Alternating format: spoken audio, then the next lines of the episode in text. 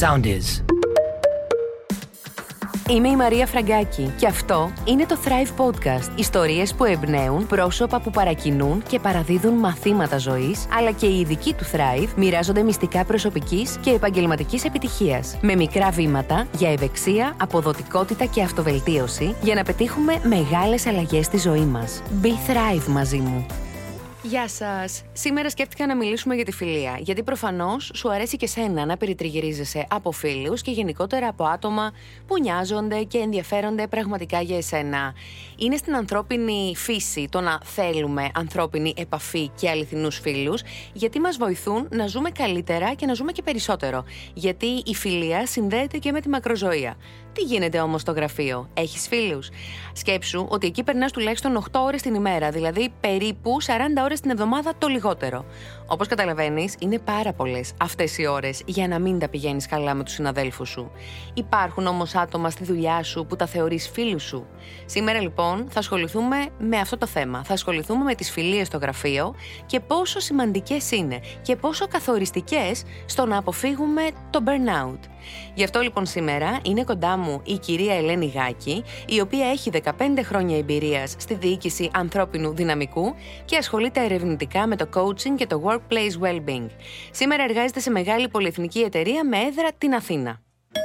Έχουμε επισκέψεις. Χαίρετε κυρία Γάκη, καλώς ήλθατε. Καλή σας μέρα.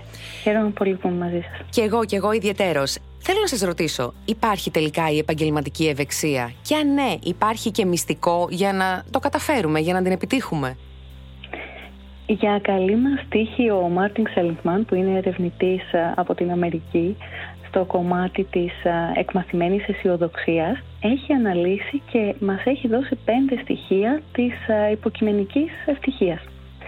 Αυτά λοιπόν είναι το να μπορούμε να βιώνουμε καθημερινά θετικό συνέστημα, να έχουμε δέσμευση στην εργασία μας, να υπάρχει ροή, να έχουμε θετικές σχέσεις με τους συνανθρώπους μας, να βρίσκουμε το νόημα σε αυτό που κάνουμε και να μπορούμε να έχουμε επιτεύγματα. Αυτά είναι τα πέντε στοιχεία που συνιστούν την υποκειμενική ευεξία. Μάλιστα. Άρα θεωρείτε ότι συνδέεται η ευεξία με το πόσο αποδοτικοί είμαστε στην εργασία μας, στη δουλειά μας; Αυτό επίσης ε, σε επίπεδο ερευνητικό, αυτό που έχουμε δει είναι ότι όταν ε, βιώνουμε θετικό συνέστημα και συναισθηματική ασφάλεια, είμαστε πολύ πιο δημιουργικοί, πολύ πιο περίεργοι επικεντρωνόμαστε πολύ πιο εύκολα σε αυτό το οποίο έχουμε να κάνουμε γιατί το μυαλό μας συγκεντρώνεται στο να πετύχουμε το στόχο μας και δεν αποσυντονίζεται από ε, συζητήσεις του διαδρόμου, από ανησυχία για το αν θα μας στηρίξει ο συναδελφός μας, ο προϊστάμενός μας, ένας συνεργάτης. Επομένως, ε, σίγουρα το κομμάτι της απόδοσης συνδέεται άμεσα με τη συστηματική ασφάλεια και αυτό είναι κάτι το οποίο το βλέπουμε σε όλο και περισσότερες έρευνες τα τελευταία χρόνια. Άρα λοιπόν καταλαβαίνω ότι το να έχει κανείς καλές ε, σχέσεις με τους συναδέλφους του και γιατί όχι και μια φιλία που μπορεί να προκύψει μέσα από μια συναδελφική σχέση ε, συμβάλλει και στο να αποφύγουμε και το burnout και την άρνησή μας για τη δουλειά. Έτσι δεν είναι; Βασικό στοιχείο στο κομμάτι των, των θετικών σχέσεων και της φιλίας είναι το τι μας συνδέει με αυτούς τους ανθρώπους. Αν υπάρχει πραγματικά μια ζεστασιά στη σχέση και η διάσταση αυτή έχει να κάνει με το αν βιώνουμε θετικό συνέστημα με τους ανθρώπους γύρω μας, αν μπορούμε να χαρούμε με τη χαρά τους, αν μας εμπνέουν, αν γελάμε και όλα αυτά μπορεί να είναι είτε με τον ίδιο άνθρωπο είτε με διαφορετικούς ανθρώπους. Δηλαδή, ένας συνάδελφός μας να μας δίνει το γέλιο στο γραφείο, για παραδειγμα ενώ μπορεί να μην μας εμπνέει τόσο πολύ επαγγελματικά. Κάποιος άλλος να μας εμπνέει σαν πρότυπο επαγγελματικά και να μας δίνει και κίνητρο. Να μας δίνει και, και κίνητρο και πρακτική στήριξη. Mm-hmm. Κάποιος άλλος να είναι πάντα εκεί για μας, να είμαστε εκεί πάντα εμείς για αυτόν. Άρα το να αναζητήσουμε ποιοι είναι οι άνθρωποι στο γραφείο πάνω στους οποίους μπορούμε να στηριχτούμε και μπορούν να στηριχτούν και εκείνοι και να δημιουργηθεί αυτή η ζεστασιά στις σχέσεις είναι μυστικό και για τη μακροζωία και για τη διαχείριση του burnout. Και αναρωτιέμαι τώρα, είναι θέμα εταιρικής κουλτούρας ή καλές σχέσεις στο γραφείο; Από την μέχρι τώρα εμπειρία σας, η οποία είναι 15 ετής, τι μπορούν να κάνουν οι εταιρείες προς αυτή την κατεύθυνση και ποιες δράσεις μπορούν να κάνουν για να επιτευχθεί το team building; Η αλήθεια είναι πως όλα τα στοιχεία που σας ανέφερα ε, είναι ερευνητικά τα, τα, τα, τελευταία χρόνια. Έτσι. Τα τελευταία χρόνια έχει αλλάξει ο τρόπος που αντιλαμβανόμαστε την εργασία και το πώς συμβάλλουν οι άνθρωποι στην εργασία.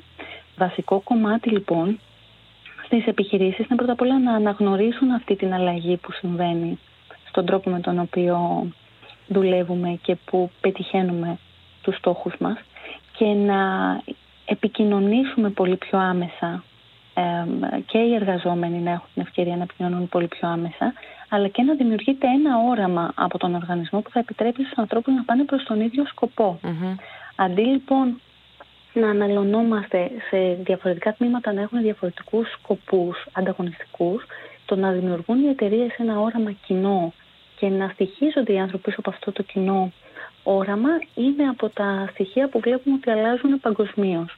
Η ηγεσία λοιπόν και ο τρόπος με τον οποίο τοποθετείται η ηγεσία για την επίτευξη αυτών των στόχων έχει πολύ μεγάλο αντίκτυπο και στο well-being των ανθρώπων και στην επιτυχία των αποτελεσμάτων τους. Συγκεκριμένα η διάδραση, η επικέντρωση στο αποτέλεσμα και το να έχουμε μια ανοιχτή επικοινωνία μέσω των ερευνών δέσμευσης, για παράδειγμα, είναι από τις καλές πρακτικές που επιτρέπουν και στις εταιρείες να μπορούν να ε, φέρνουν αποτελέσματα χωρίς να οδηγούν τους ανθρώπους στο, σε burnout. Και νομίζω ότι τα τελευταία χρόνια υπάρχει μια στροφή ε, από τη μεριά της ηγεσίας της κάθε εταιρείας σχετικά με την ε, καλή σχέση της συναδελφικής, σχετικά με την ευεξία. Τα τελευταία χρόνια νομίζω το βλέπουμε πιο έντονα όλο αυτό. Ναι, αυτό που έχει πολύ μεγάλο ενδιαφέρον είναι στην έρευνα δέσμευσης της Gallup, που είναι μία από τις μεγαλύτερες που οργανώνουν έρευνες δέσμευσης και αναλύουν τα δεδομένα για λογαριασμό των εταιριών. Είναι η ερώτηση Do you have a best friend at work? Αν έχεις ένα πολύ καλό φίλο στο, στο γραφείο. Η οποία έρευνα, συγγνώμη που σας διακόπτω, αν δεν κάνω λάθος, έγινε σε 15 εκατομμύρια ανθρώπους από όλο τον κόσμο. Γίνεται ε, Οι, οι επιχειρήσεις συμμετέχουν στο δικό τους ρυθμό σε τέτοιου τύπου έρευνες, αγοράζουν ουσιαστικά τις, τις ερευνες ε, τώρα λέω ενδεικτικά την Gallup, έτσι είναι πάρα πολλές εταιρείες ναι. που οργανώνουν παρόμοιες έρευνες. Απλά αυτή η ερώτηση είναι από τις ε, ερωτήσεις που τραβούν την προσοχή και των διευθυντών και της ηγεσίας όταν την αποκωδικοποιούμε. Γιατί πάντα έχει πολύ ενδιαφέρον το «ΟΚ, γιατί χρειάζεται να έχω έναν πολύ καλό φίλο στη δουλειά αφού έρχομαι για να δουλεψω Πίσω όμως από αυτή την ερώτηση ουσιαστικά κρύβεται το αν εμπιστεύεσαι το εργασιακό πλαίσιο στο οποίο βρίσκεσαι αν έχεις έναν άνθρωπο που σε κάνει να νιώθεις συναισθηματικά σε αυτό το χώρο. Και βλέπουμε και ομάδες που σκοράζουν πάρα πολύ ψηλά ε, και στο, σε οργανισμούς στο παρελθόν που το έχουμε δουλέψει. Ήταν κάτι το οποίο είδαμε σε πάνω από ε, 100 ομάδες διευθυντών. Αυτό το οποίο συμβαίνει είναι ότι συνδέεται άμεσα η ψυχολογική ασφάλεια και η εμπιστοσύνη με την απόδοση της ομάδας και τη δέσμευση της ομάδας και με όλα τα ωφέλη που μπορεί να προσφέρει μια φιλία στο, στο χώρο εργασίας. τα οποία, τα οποία φαντάζομαι είναι πολλά. Τα, ακριβώς, είναι πολλά τα ωφέλη που μπορεί να προσφέρει. Η μακροζωία, η ευτυχία, το, η προσωπική άνθηση, το ότι δίνεις κίνητρο σε έναν ε, άνθρωπο να, να τον βοηθήσει, να σε βοηθήσει. Ε, νομίζω ότι και πολλές φορές όταν περιγράφουμε θετικές μας σχέσεις και φιλίες, αν το πούμε έτσι, ε, και προϊσταμένους μπορούμε όλοι να σκεφτούμε και συνεργάτες και ομάδες ολόκληρες και εφισταμένους οπότε υπάρχει και αυτό στην, στη συζητήση και στην καθημερινότητά μας το τι φωτίζουμε. Φωτίζουμε τους ανθρώπους που μας εμπνέουν και που μπορούν να μας ε, πάνε παρακάτω και που γινόμαστε κι εμείς καλύτεροι και θέλουμε να δίνουμε το καλύτερό μας mm-hmm. για τον άνθρωπο δίπλα μας. Όσο δύσκολο και αν είναι ένα εργασιακό περιβάλλον και όσοι ε, δυσκολία και αν έχει καθημερινότητα ειδικά τα, τα τελευταία χρόνια. Ε, βέβαια, και αν σκεφτεί κανείς ότι περνάμε ο καθένας από εμάς πολλές ώρες στη δουλειά, πολλές ώρες στο γραφείο, μίνιμουμ θα πω 8 ώρες την ημέρα, αυτό μας κάνει 40 ώρες την εβδομάδα, ε, τις περνάμε με συναδέλφους στο γραφείο. Άρα λοιπόν πρέπει να παίζει πολύ πολύ σημαντικό ρόλο η ευεξία. Θα λέγατε ότι είναι περισσότερο ατομική υπόθεση η ευεξία ή εταιρική; Η ευεξία θα έλεγα ότι είναι θέμα ηγεσίας mm-hmm. απ' όλα. Και η ηγεσία διαμορφώνει κουλτούρα. Δεν υπάρχει τίποτα που να μην είναι και ατομική ευθύνη. Απλά ο άνθρωπος, επειδή όλοι μας είμαστε μέρη ενός α, συστήματος ή μάλλον πολλών συστημάτων, μπορεί να φτάσει μέχρι ένα επίπεδο με τη σκέψη του και μόνο και με την πρόθεσή του. Η διάδραση και η αλληλεπίδραση είναι αυτό το οποίο πραγματικά θα κάνουν τη διαφορά και θα δημιουργήσουν κουλτούρα ευεξίας.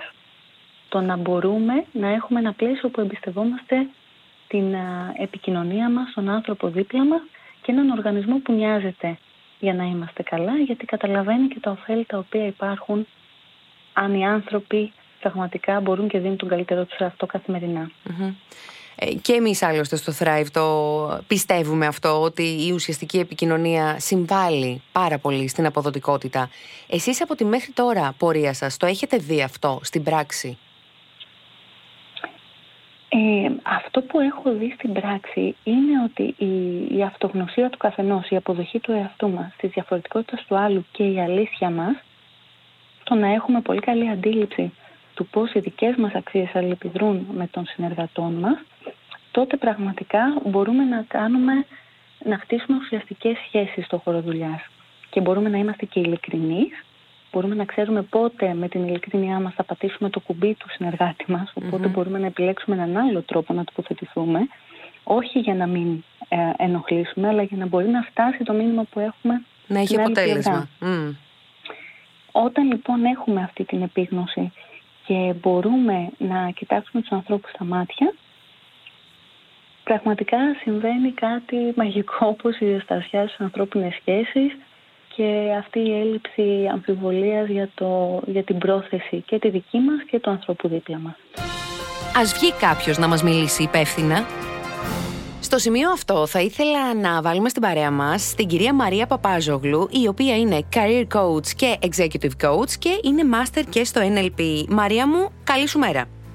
Καλημέρα, χαίρομαι πάρα πολύ που τα λέμε μαζί Μαρία και με τους ακροατές μας σήμερα. Πάντα, πάντα χαίρομαι κι εγώ και η συζήτησή μας σήμερα έχει να κάνει με τις φιλίες στο γραφείο, με την ουσιαστική επικοινωνία στο πλαίσιο της ομάδας και πώς μπορούμε να αποφύγουμε το burnout. Όλα αυτά συζητάμε και θέλω να σε ρωτήσω το εξής Μαρία.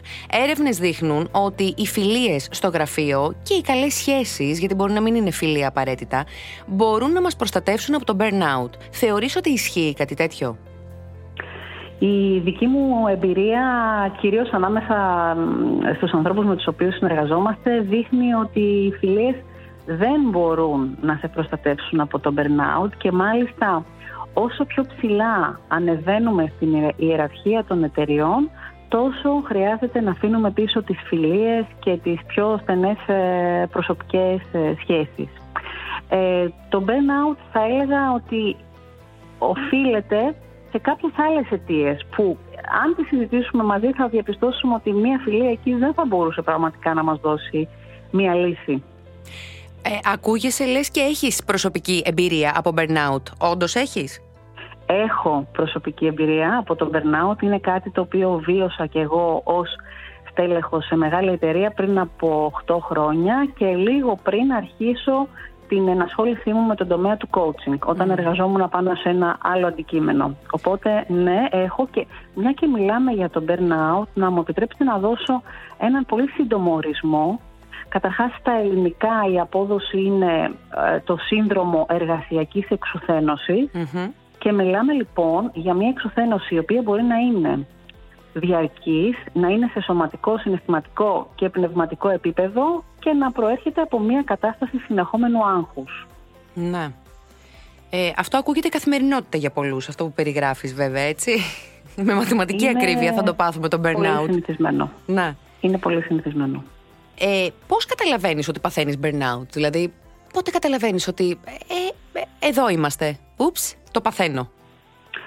Καταλαβαίνεις όταν είσαι διαρκώς κουρασμένος, όταν ο ύπνος σου είναι διαταραγμένος και δεν μπορείς να ξεκουραστείς ε, όταν κοιμάσαι, όταν μπορεί να έχεις χάσει τη συγκέντρωσή σου, αυτό που λέμε focus, όταν βλέπεις ότι η απόδοσή σου πέφτει, ότι εσωτερικά δεν νιώθεις καλά και σε κατακλείζουν αρνητικά συναισθήματα, απογοήτευση, ματέωση και όλα αυτά τα πράγματα. Επαγγελματικής μπορεί... φύσης ή και προσωπικής; Δηλαδή, πιάνει τα πάντα όταν είσαι υποκαθιστό burnout; Μαρία, είναι τόσο μεγάλο κομμάτι της ζωής και της δράσης μας η εργασία που δεν μπορεί παρά να επηρεάζει και όλους τους υπόλοιπους τομείς. Πώς το χειρίστηκες, πώς το διαχειρίστηκες το burnout όταν το βίωσες; Αρχικά το συζήτησα με έναν Άρα πήγα να λάβω ιατρική φροντίδα.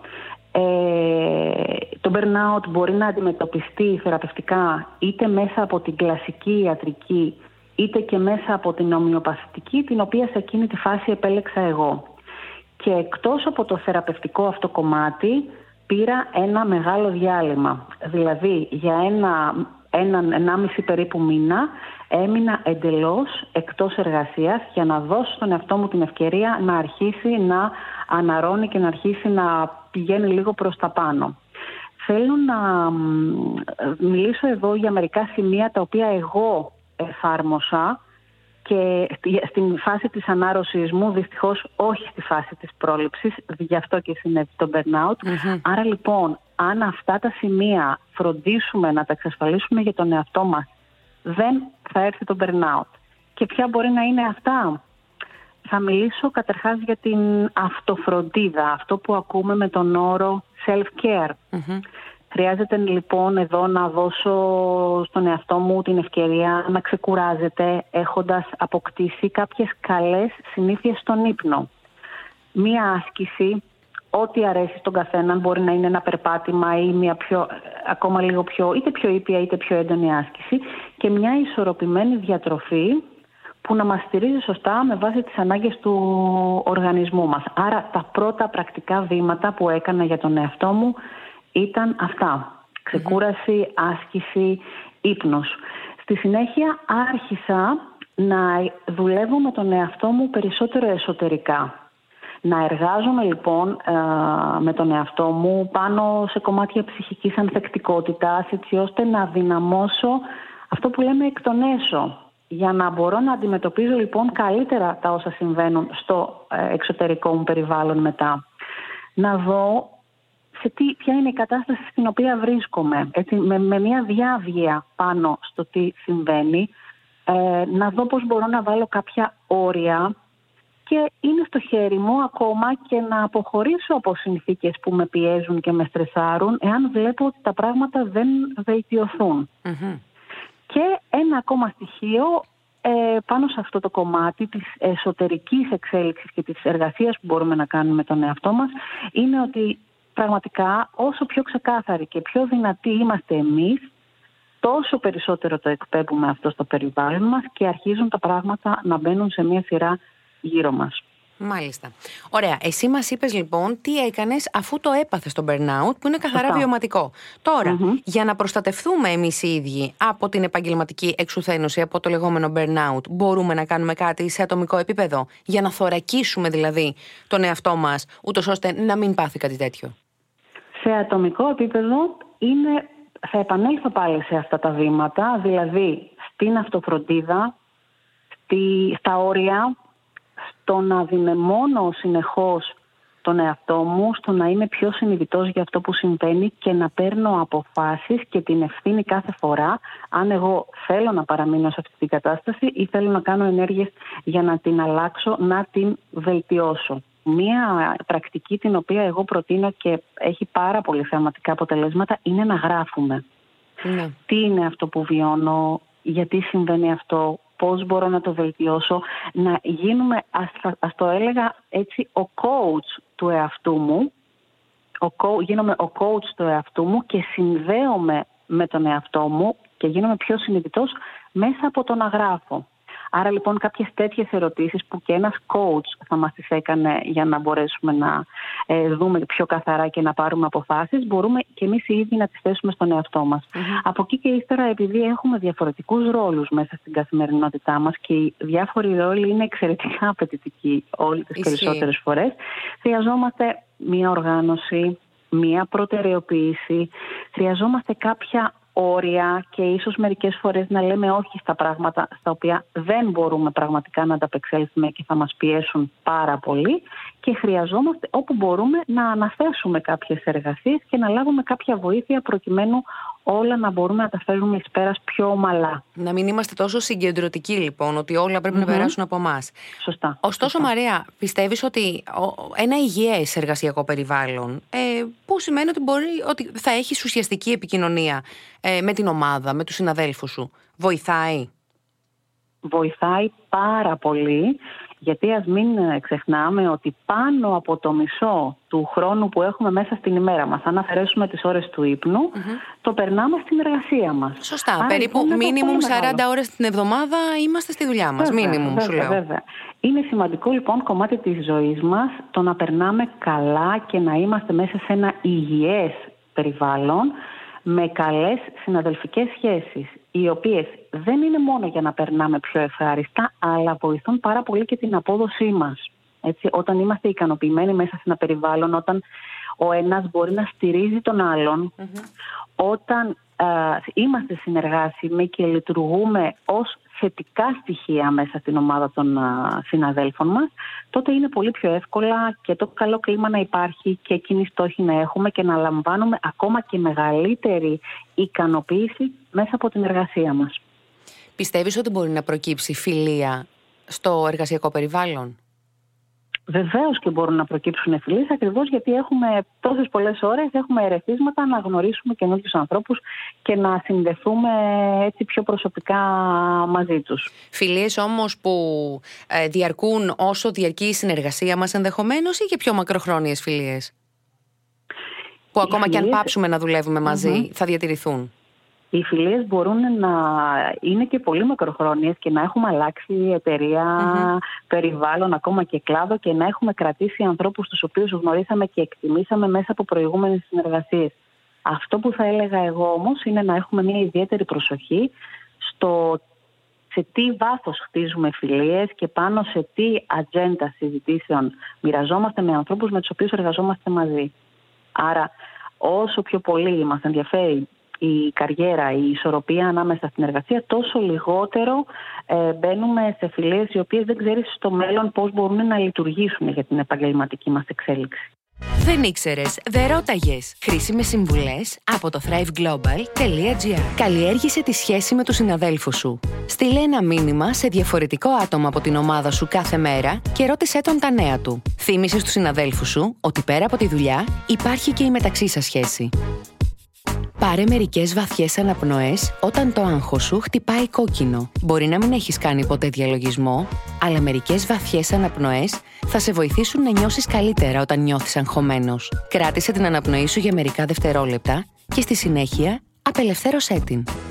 Ακολουθήστε μας στο soundis.gr, στο Spotify, στο Apple Podcasts και στο Google Podcasts.